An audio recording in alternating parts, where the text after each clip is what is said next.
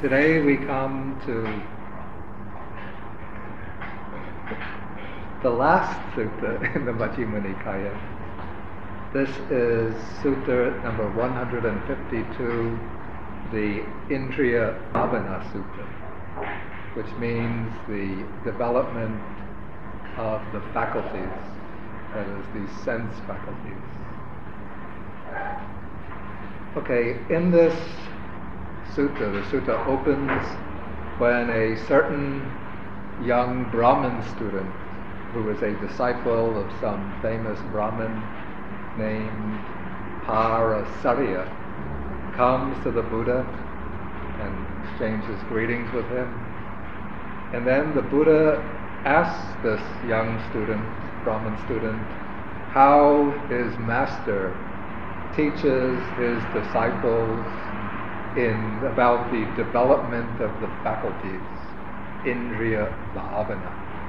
It seems this must have been an expression that was used amongst the circles of ascetics in the time of the Buddha, and each master would develop his own way, his own special method of training and developing the faculties, the sense faculties. And so first the Buddha asks this Brahmin student whether his master teaches them the development of the faculties, and the student says that he does. Then the Buddha says, how does he teach his disciples the development of the faculties?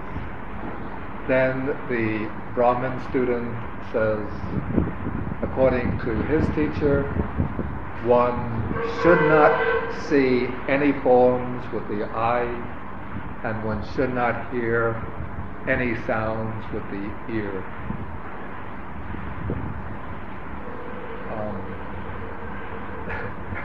it doesn't mention that one shouldn't smell any scents with the, no- with the nose, that one shouldn't um, taste any flavors with the tongue or feel any tactile objects with the body. Those are the other five physical sense faculties. But with the eye, I guess one could always keep the eyes closed or downcast.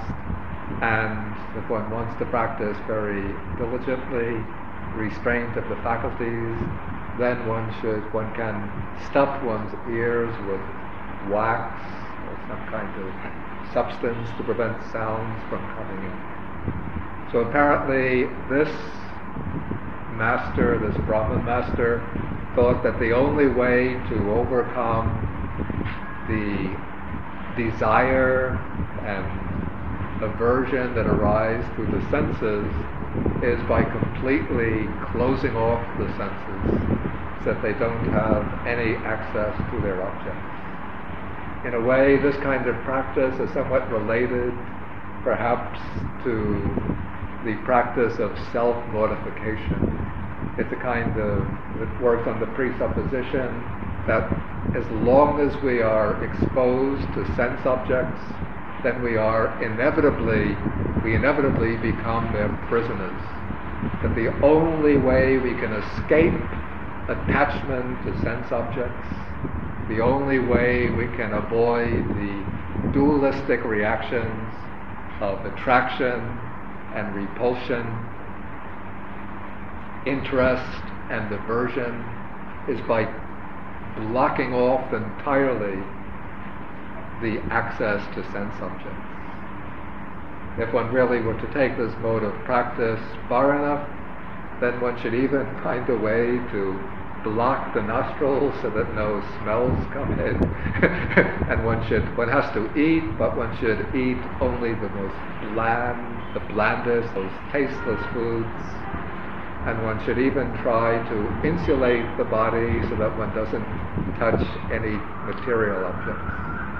Of course, there's a sixth sense also, the mind faculty, which has its own objects. And perhaps the ascetics who follow this mode of practice would try to enter into a state of meditative absorption in which the mind is completely cut off from any experience and just enters into a complete blank thoughtless state of mind. Okay, so when the Brahmin student gives his reply to the Buddha, then the Buddha says that if this is the case, then a blind man and a deaf man would have well developed faculties. They would have mastery over the sense faculties. For a blind man doesn't see any forms with the eyes, and the deaf man doesn't hear any sounds with the ears. And the Buddha might have gone on to mention that the most highly developed person would be the one who is blind and deaf together, since that person doesn't see and doesn't hear. Okay, when the Buddha gave that reply, then the Brahmin student must have realized that in a way he was stumped. He probably gave his reply thinking that the Buddha would praise him, or praise his master, and say, Your master is teaching the correct way. I teach exactly the same thing. But the Buddha didn't agree with the reply of his teaching. Did you want to add anything? Yeah, maybe that. Uh, anyway, it is, as our doctor will know, you can put wax and wax and wax in your ear. You will still hear when the ear is in intact it will only, uh, what is that called, uh, muffle, muffle your sound, but you cannot avoid that. That is already there, it is in the mechanism already wrong. No? Yeah, I should mention that there are techniques that have developed now, techniques of complete sensory deprivation. I think there are even sensory, what they call sensory deprivation tanks, where one goes in and literally one doesn't see anything with when there's absolutely no sense experience. All the sense experience is cut off. The sound is still there, and it is the sound of your heartbeat, and it's the sound of your bloodstream, and all that. Mm. And there is a deprivation of what we usually are mm. listening to. But then, when people undergo complete sensory deprivation, if they don't have prior mind training, then the mind starts conjuring up all sorts of fantasies. Or fear. And fear also. Terrible fear in memory can be. Uh, without preparation, there can be a terrible kind of fear, no? Mm. Because you are losing something which you are so used to.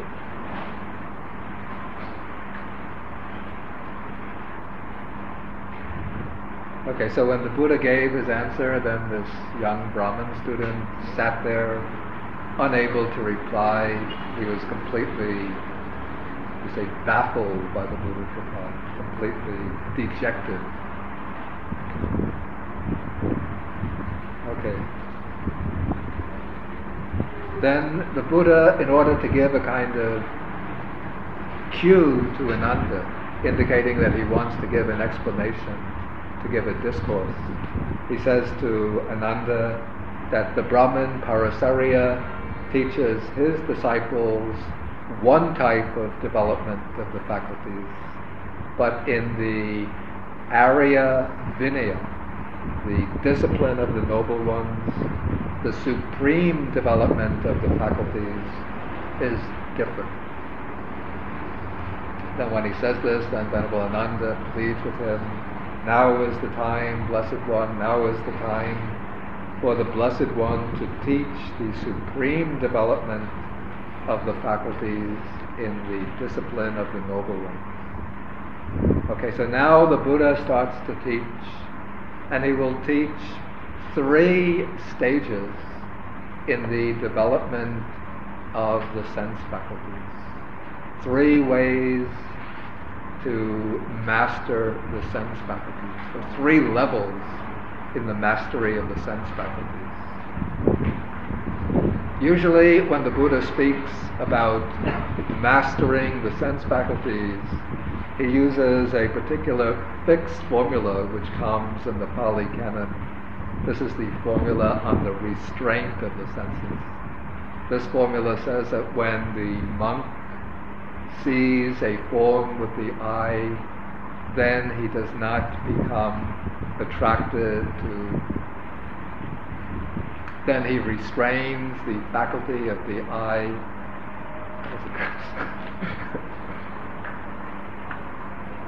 okay, on seeing, right, of course, on seeing a form with the eye, he does not grasp at its sign and features.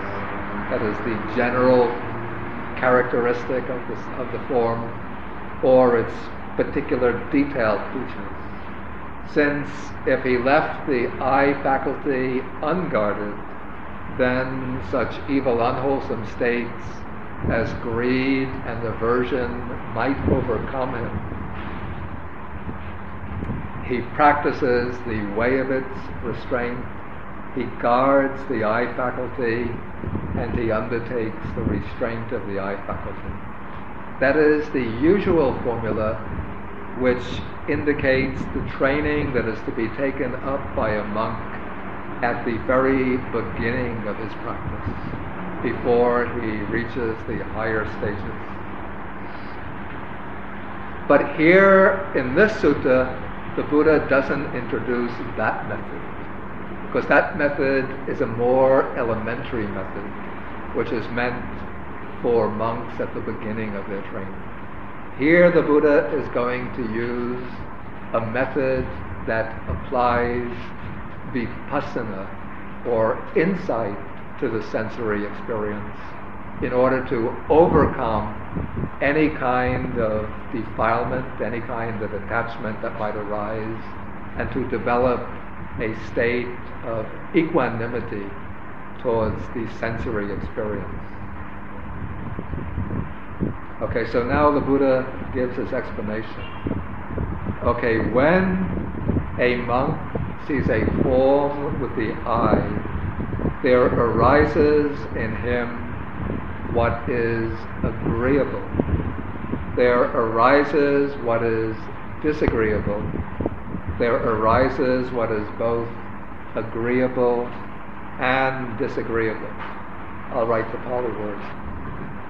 Okay, the word for agreeable is manapa, the word dis- disagreeable, amanapa, and what is agreeable and disagreeable, that is manapa and amanapa. I think you have this word in singular also. Okay, so immediately clear. Now, normally in the suttas, this word agreeable and disagreeable, these words agreeable and disagreeable, are used to qualify the object of perception. So the texts speak of agreeable forms, disagreeable forms, and so on. But here, I have to say the commentary is not helpful at all on this. It seems that what is meant by agreeable, disagreeable, and agreeable and disagreeable are the reactions to the sense object, the states of mind that arise on the occasion of perception. So here, when it said that something agreeable arises, what seems to be meant is some kind of liking for a particular sense object, some interest in it, some desire for it, some degree even of lust for it. And naturally, desire, liking, attachment will arise in response to a pleasant sense object. Though that is not necessarily the case. Some people enjoy undergoing pain. and what is, seems to be meant by what is disagreeable here is not exclusively a disagreeable object, but some dislike for the object, some aversion, some antagonism towards the object. Generally, the aversion and antagonism that will arise towards an unpleasant object, a disagreeable object.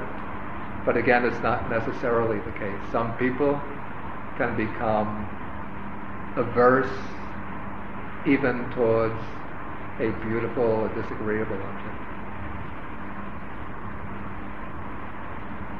And then what is both agreeable and disagreeable, that seems to be perhaps some kind of mixed reaction to an object. Something sometimes feeling some degree of liking, sometimes a degree of dislike. Or it can also be the neutral state of dull equanimity, not the bright, um, sublime equanimity of true detachment, but rather the dull equanimity of just being indifferent towards some neutral object. Okay, now in this case, the Buddha explains how the monk responds on such occasions. And here it's not a matter of the monk drawing back the sense faculty from the object, as in the training that's given to the monks in the early stages. But rather, the monk is, is instructed to apply a particular type of contemplation to the sense object and to his reaction to the object in order to dispel that reaction, to change the reaction from one of attachment, aversion, or dullness to one of true equanimity. And so, what the meditator does is to consider the inner experience, that inner reaction of liking, disliking, or indifference. And he also can apply the same character, of the same method to the object. Consider, he considers that this experience is something conditioned. Okay, the experience of liking, of desire, for example, is conditioned by the sense faculty, it's conditioned by the object. So it's not something absolute, something existing in itself. And it's also conditioned by many internal factors, one's own prior experiences. For example, say,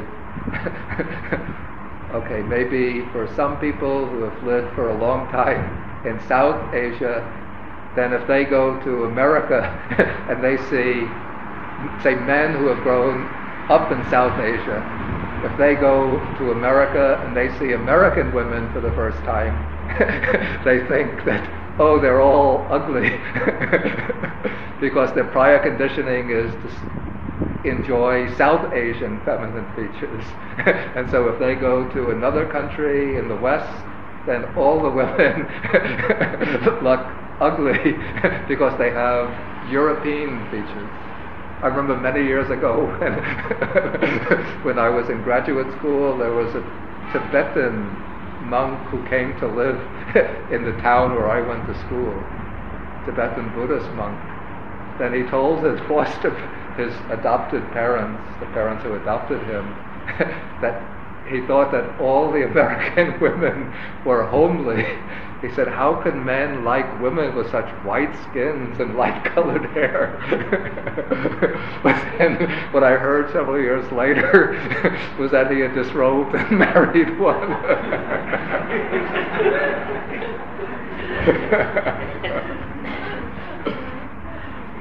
But you have also to say that homely in American language means a different thing than homely in English.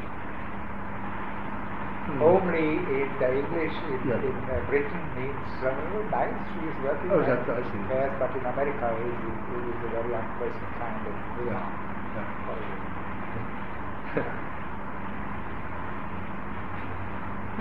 Okay, so in that way, one is conditioned by sight, or okay, somebody who is maybe grown up, we'll take the opposite way, listening to Western classical music, then maybe when they hear Indian raga, mu- Indian classical music, the ragas, then it just sounds like cacophony to them. But if one gets used to listening, then then one learns the structure of the music, then one can appreciate it. And then not to speak of music, but people come from Europe, the West, come to Sri Lanka, India, and eat the Sri Lankan food, Indian food, and it's just burning the mouth. and all I can taste are the spices and the chili. But after some time, one gets used to it, and then one can enjoy it and develop attachments to this type of food. So in this way, one's likings, dislikings are based to also on internal conditioning.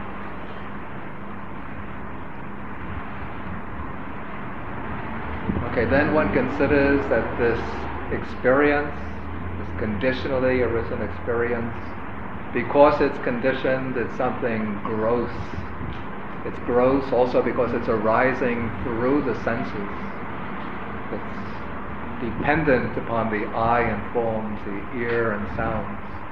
And especially for a meditator who has experienced much more refined and exalted inner states of perhaps the jhanas, the insight knowledges, then this sensory experience, whether pleasant, unpleasant, neutral, is something which is gross, and for that reason to be something to become detached from. And it is also dependently arisen, arisen through causes and conditions. And so by contemplating the sensory experience in this way, by contemplating the reaction to it in this way, as conditioned by various factors, as gross because it's sensory, and is dependently arisen, then one sub- has subjected it to the basic framework for insight knowledge.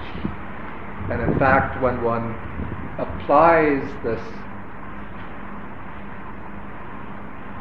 particular mode of contemplation to it, looks at the experience in this way, then one will also see that it is impermanent because it's conditioned, arisen through different causal factors. When those conditioning factors subside, the experience subsides. So it's impermanent. What's impermanent is unsatisfactory or suffering. What is impermanent, suffering, subject to change, not mine, not I, not myself. So it's anatta, non-self. Then one compares this experience with the inner experience of equanimity. An equanimity that one has known previously through one's experience in meditation. And so one realizes that this is much more peaceful. This is a much more exalted and refined state, the equanimity. And then when, when one reflects on the experience in this way, then the agreeable that arose, that is the liking, the attachment to the object, the disagreeable that arose, the disliking, the aversion, the repugnance towards the object, and the mixture of both, the combination of liking and disliking. These states pass from him and equanimity becomes established. According to the sub-commentary to the Majjhima this equanimity is what is called Sankharupekkha. That is the equanimity towards formations. It's not just the ordinary neutral state of equanimity, but the meditator here, by applying this particular framework of contemplation to the object, has set up a foundation for insight knowledge. And through that insight knowledge, seeing the true nature of the phenomena, he develops the equanimity towards formations that arises from insight. Okay, then the Buddha illustrates this with one of his remarkable similes. He says that just as a man with good sight could when his eyes are open, he might shut them, or when his eyes are, sh- are shut, he might open them. Just very simple, something very simple to do, something that he can do immediately as soon as he thinks of it.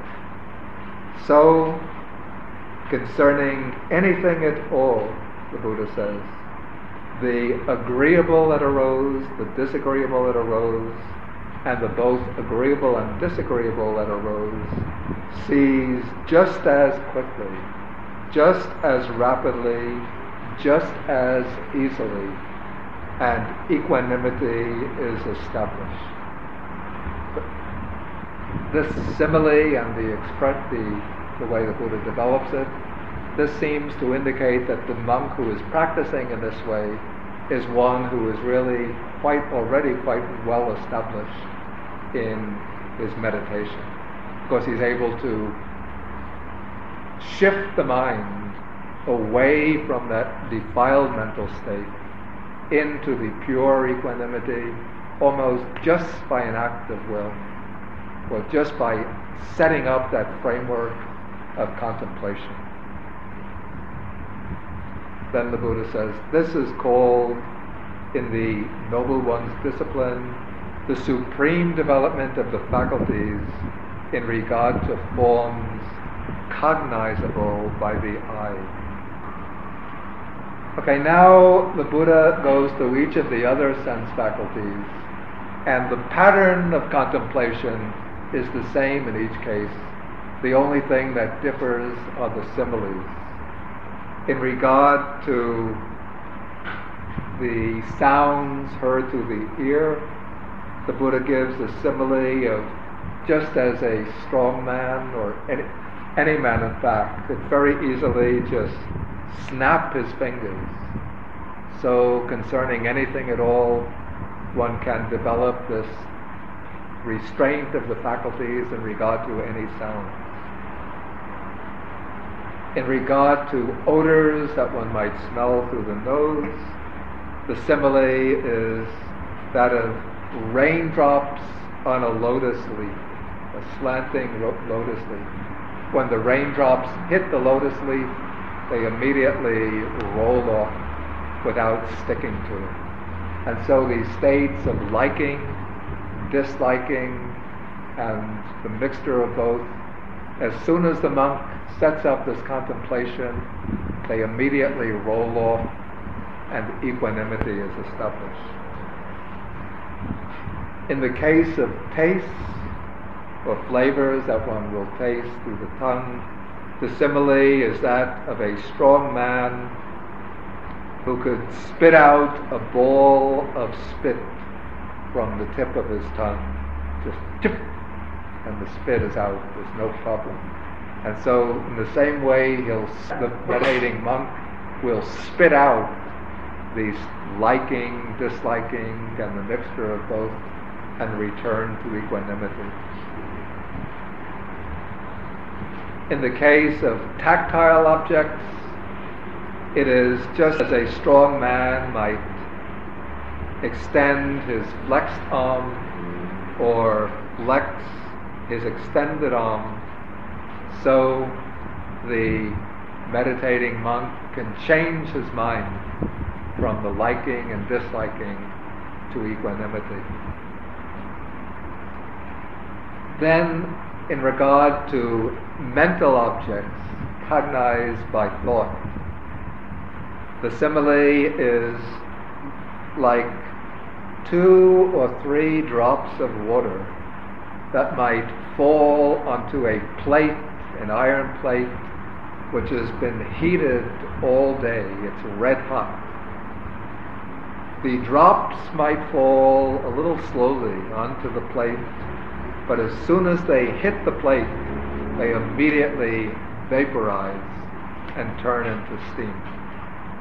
And so as soon as when these states of liking and disliking arise in the mind, they might persist for a few seconds, just like the water falling down onto the plate. But as soon as the monk becomes aware of his state of mind, and contemplates this is conditioned, gross, dependently arisen, impermanent, suffering, not self, equanimity is peaceful and sublime, then immediately it's like those thoughts of liking and disliking are hitting the hot plate and turning into steam.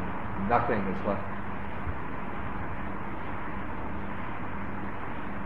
Okay, so that is called the supreme development of the faculties regarding ideas cognizable the mind, cognizable by the mind in the noble one's discipline.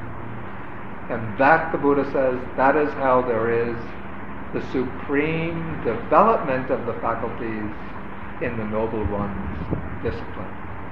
So this is not the ordinary restraint of the sense faculties, but this is the supreme development of the faculties by the monk or the meditator who's advanced in the practice of vipassana and is able to use the insight meditation as a kind of tool for knocking away these defilements whenever they arise. Or he uses them as a kind of framework for understanding these defiled mental states and then for expelling them as soon as they arise. Do you want to add? Yes, maybe I'm coming back to the word manapa and amanapa as a simile from the medical field. It is probable that uh, a man who is prone to kidney stones also likes tomatoes and oranges. No? But the tomatoes and the oranges don't like him. That is how I understand agreeable and disagreeable. And he knows, when he knows, he can develop that particular equanimity which is necessary for a patient to not be bothered about not eating tomatoes and not eating oranges because they build up kidney stones. That is a simile which I will give to this the different meaning of the manapa, uh, agreeable and disagreeable. Mm. Because here I think uh, it is very much connected to knowledge behind, which we call vipassana. Mm. And therefore it is a little difference to uh, pleasant and unpleasant mm. in the ordinary sense. In the sense of saying that this doesn't agree with me. Yes, it doesn't agree. I mean, uh, yeah, you can say I like it, but it doesn't like me. No? Mm-hmm.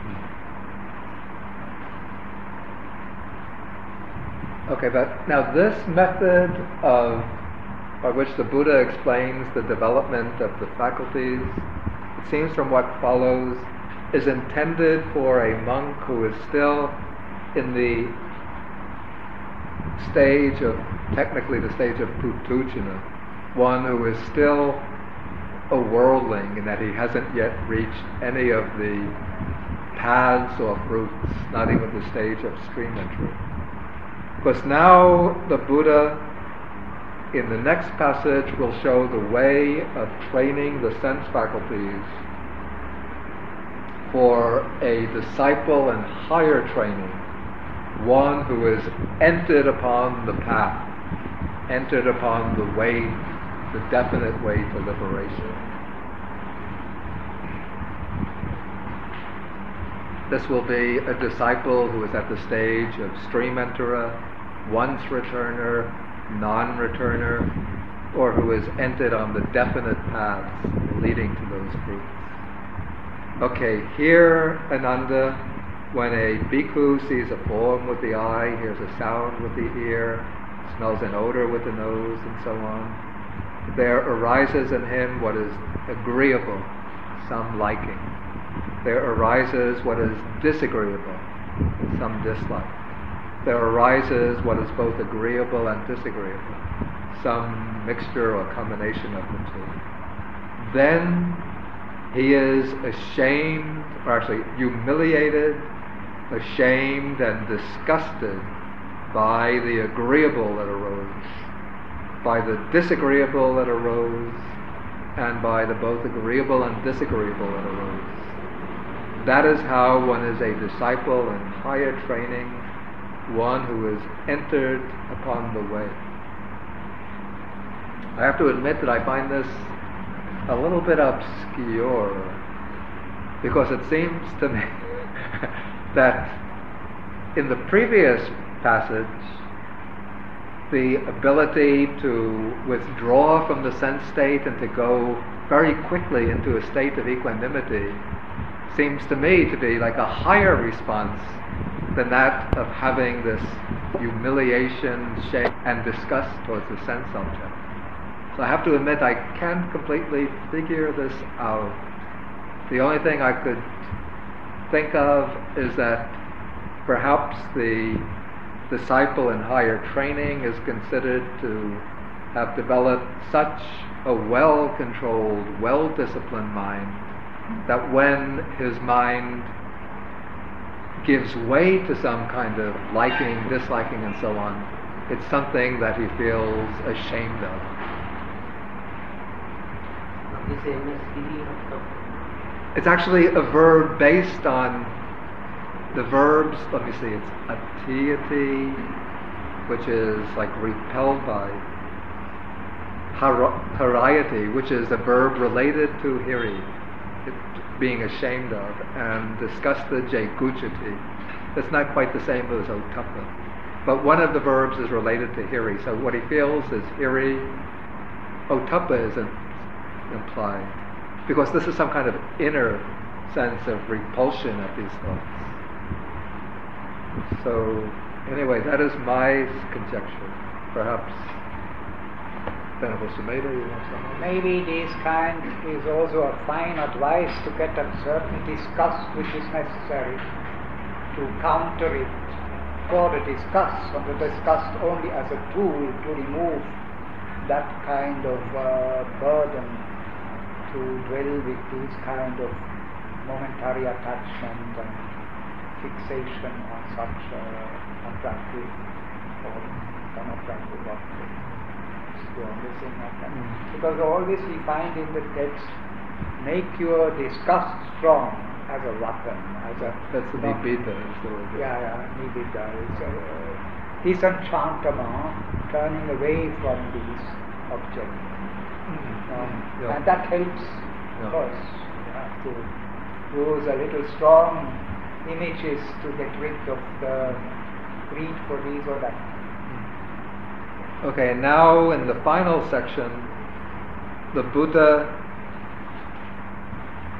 is going to show the Arahant, the liberated one. And he does so by using the expression, a noble one with developed faculties. That is, the Pali expression is Aryo Bhavitindriya. It is one who is fully completed the development of the faculties.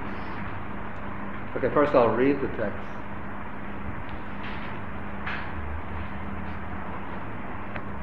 Okay, here Ananda, when a bhikkhu sees a form with the eye and so on, there arises in him what is agreeable, there arises what is disagreeable, there arises what is both agreeable and disagreeable. Now, it seems here that these words, agreeable, disagreeable, and so on, undergo a little shift in meaning. That's the only way I can make sense of the passage. Because for the Arahant, there cannot be any liking and disliking towards sense objects. There cannot be any attachment or aversion. So here, I would take it that the manapa, amanapa, and both, the manapa must refer to the agreeable sense object, pleasant sense object. The disagreeable to a disagreeable sense object, and to what is both to some object which is indifferent or some which has both pleasant and agreeable and disagreeable features. Okay, but now the Arahant is able to practice a particular type of mastery towards his experience. which elsewhere is called the five types of Ariya Iddhi, the five types of magical power of the noble ones. Okay, first, if he should wish, may I abide perceiving the unrepulsive and the repulsive. Then he abides perceiving, I'm, yeah, the unrepulsive and the repulsive. Okay, this means that if he sees some kind of disagreeable object, something which is ugly or something which is threatening, for example, a person who is disagreeable to him, then he is able to perceive that object or that person as unrepulsive. He doesn't feel any aversion, any repugnance towards that object. And the commentary explains that if this is a disagreeable person, a repulsive person, somebody who is trying to harm him, or somebody that we consider generally an enemy, the way one overcomes that feeling of repulsion is through developing metta, loving kindness. Or else by considering this person simply in terms of the elements. This person is just a combination of the four great elements, or the 18 sensory elements, or a combination of the five aggregates. So there's no true self there, no real person to be angry with or who is disagreeable to you.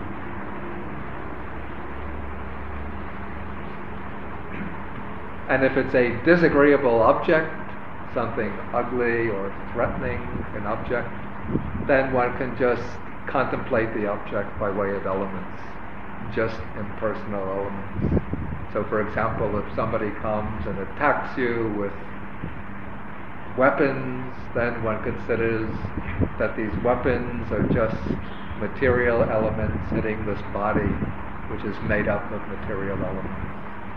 If somebody abuses you with angry words, then you think the words are just sounds, vibrations in the air, hitting the ear faculty.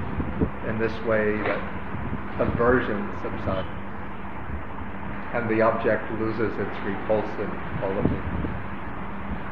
Okay, if he wishes, may I abide perceiving the repulsive in the unrepulsive, then he abides. Here, the unrepulsive is actually taken to be the attractive. And usually it's explained in the way of an attractive object of the opposite sex. So if one sees a sexually attractive person, and then desire tends to arise, though it doesn't arise for the arhat, but this is for somebody at the lower stage of development. Then one will contemplate this beautiful, wonderful, attractive person. Is what am I actually seeing? Just a physical body. What is that physical body? Just a combination. It's a bag of skin covered by the hairs of the head, bodily hairs. One opens the skin. Uh, around the skin, there are the fingernails, the teeth. Um, inside the skin, there is just muscle, nerves, bones, bone marrow, various organs. All of it subject to old age, sickness, death. So what is there beautiful to be attracted to? In that way, what is unrepulsive or attractive becomes repulsive.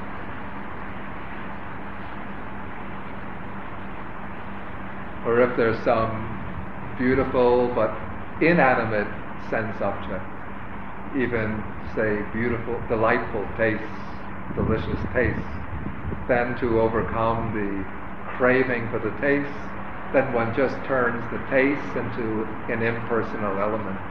It's just the taste element, something arising through conditions, passing away. In that way, there's no special attachment to the taste. If one hears beautiful music, then one could just revert to a frame of mind in which the music turns just into notes, individual notes, which are sounds. then the music loses the melody, loses the harmony, and just becomes a flow of sounds, disconnected sounds.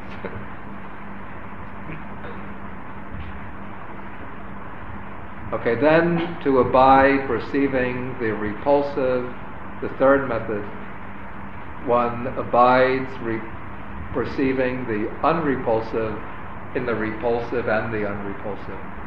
That way is really the same as method number one, but now one is considering both both the repulsive and the unrepulsive as being unrepulsive.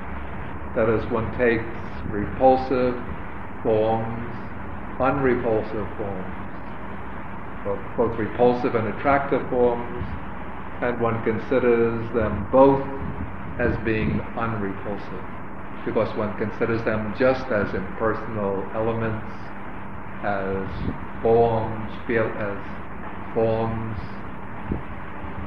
arising and passing away, and so one loses both the attraction and the repulsion. And similarly, method number four, one perceives both the unrepulsive and the repulsive as repulsive. One considers all physical bodies as just being combinations of the 32 parts, and all inanimate objects as being just impersonal elements. Okay, then the fifth, if he should wish, may I avoid both the repulsive and the unrepulsive, and may I avoid both the repulsive and the unrepulsive, and abide in equanimity, mindful and fully aware, then just by making that determination, he can withdraw his mind completely from the object and from the object's features, and immediately equanimity is set up with mindfulness and clear comprehension. So that is how one is a noble one with developed faculties. Did you want to add anything? Now here it is, we are in fact in the middle of the real magic. And when we think about uh, the master of it, Mahamoggallana, he was a master of these things, especially because of his tremendous speed of changing his attitude towards those things. So here we can see, if we can see something which is very ugly. Then we see the beauty in us by having compassion to that leper man or that ugly person on one side and we gain. When we go stronger and stronger, we can see that the result of such exchanges are always the highest mental states possible to upekkha. And that is the, the, the, magic to see the things and also to teach the things even in the Arahat uh, uh, he was not caught by the beauty and by the ugly in that way, but he could definitely see what is understood as ugly and what is understood as beautiful. And therefore he could easily teach someone who was caught by his own beauty that there is other another side, by anicca, that that beauty will fade away. Hmm. So here, this is in fact uh, the, the, the, mechanism, uh, the data on which one builds up the attitude to develop upekkha. The datas. The data, these things are the uh, pleasant, as a, uh, beautiful and ugly. No? Data. Data. Data. Data. Data. Datas. later. Yeah. Lucky.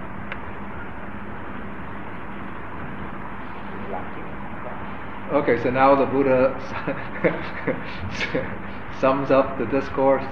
He says, So, Ananda, the supreme development of the faculties and the Noble One's discipline has been taught by me.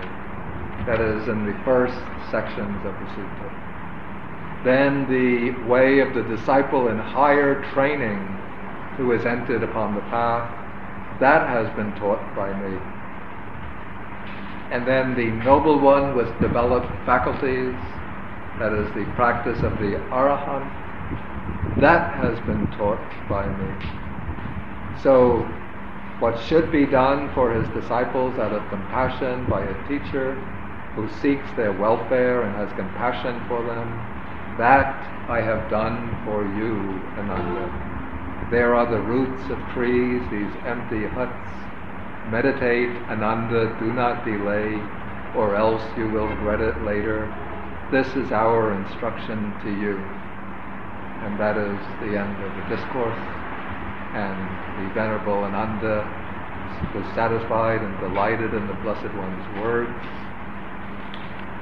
And at this point, we have completed really effectively the study of the entire Majjhima Nikaya.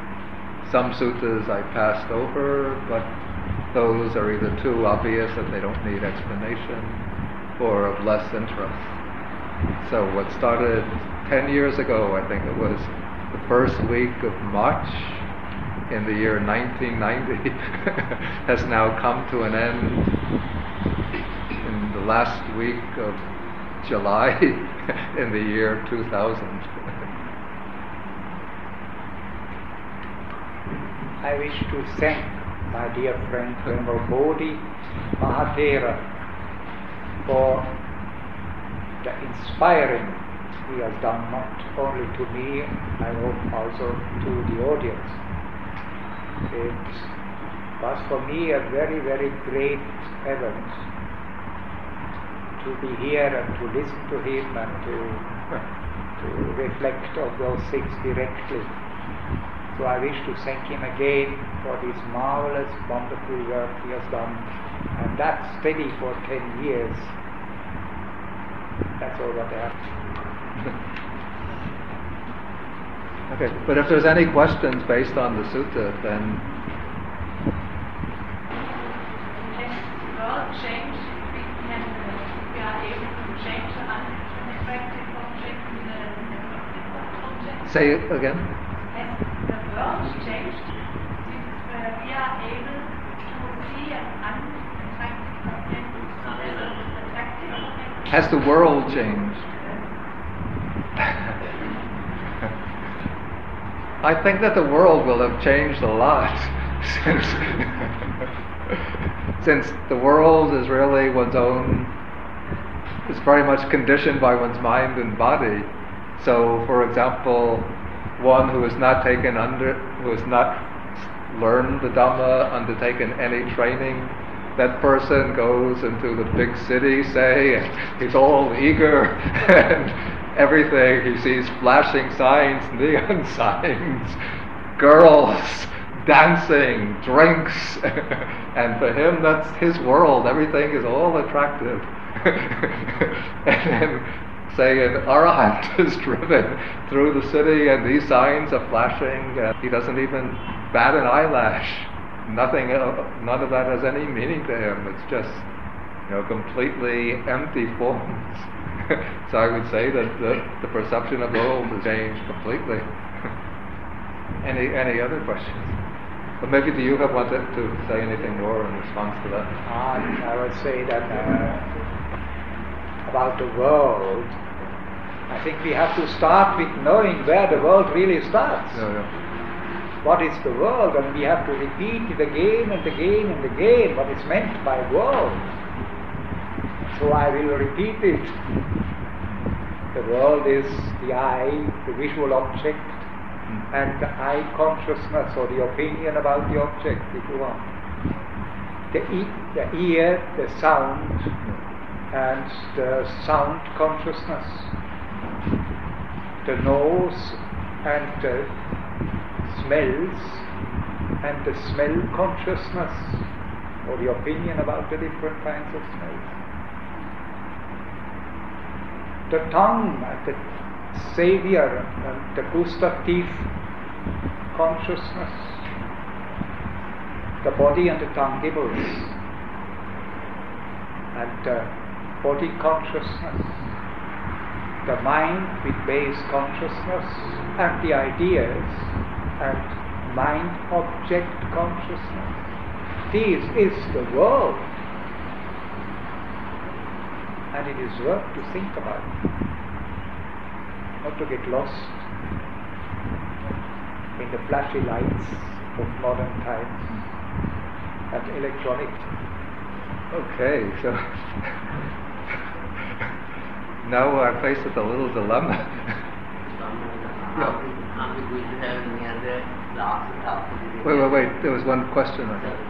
I, I have one question because I, um, I didn't understand how um, if one reacts with disgust and um, Yeah. shame to, uh, to uh, disagree with um, how this can be without hatred and if this is not against the equanimity. It's actually it's not with hatred, not with aversion. It seems, but it's just through some kind of Disenchantment. this maybe disenchantment is the word, or some kind of inner. Well, the word that's used in Pali is the word hiri, shame. The verb, as I said, is based on hiri, which is a wholesome mental quality. It's a virtuous mental quality. So it's not aversion. Because aversion, dosa, or patigha, is an unwholesome quality. But I have to say, it does seem to come a little. That's why I said it seems to come a little bit. To my mind, it seems like a coarser state and a coarser way of practice than that of the monk who's able to quickly withdraw from that liking, disliking, and enter into equanimity, just like the man who can snap his fingers or the drop of water that's quickly dissolved. So it's a little bit of a problem to me. I'm not really able to make uh, clear sense, clear sense of it. Even that disenchantment that you use, it still seems like even disenchantment is a somewhat coarser state than a quick withdrawal to equanimity.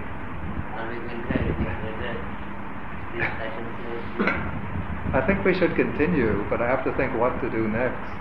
Maybe Venerable Sumedha would, would you like to give a lecture?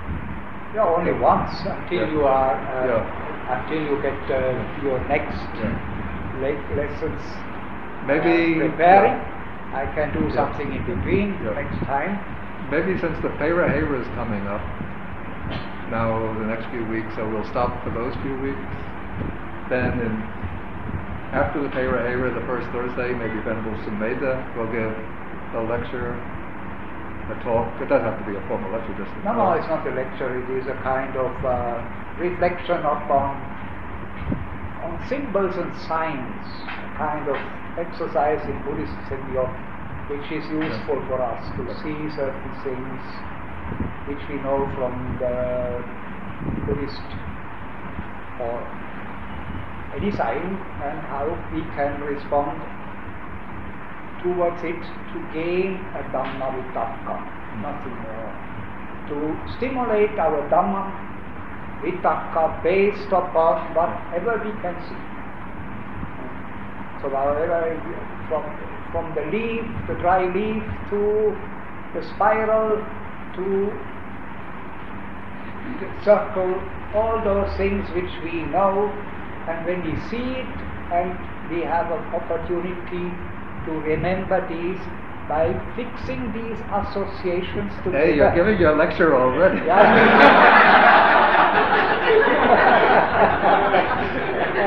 These associations together as you have it, it's similar when you think about penny, you think about kiri, and when you think about kiri, you think about penny. Uh, that is what I wanted to do, to bring something which is fixing our mind towards the Dhamma. So let me just see the count.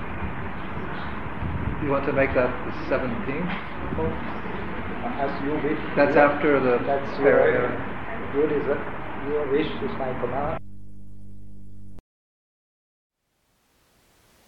Thank you for listening. To learn how you can support the teachers and Dharma Seed, please visit dharmaseed.org slash donate.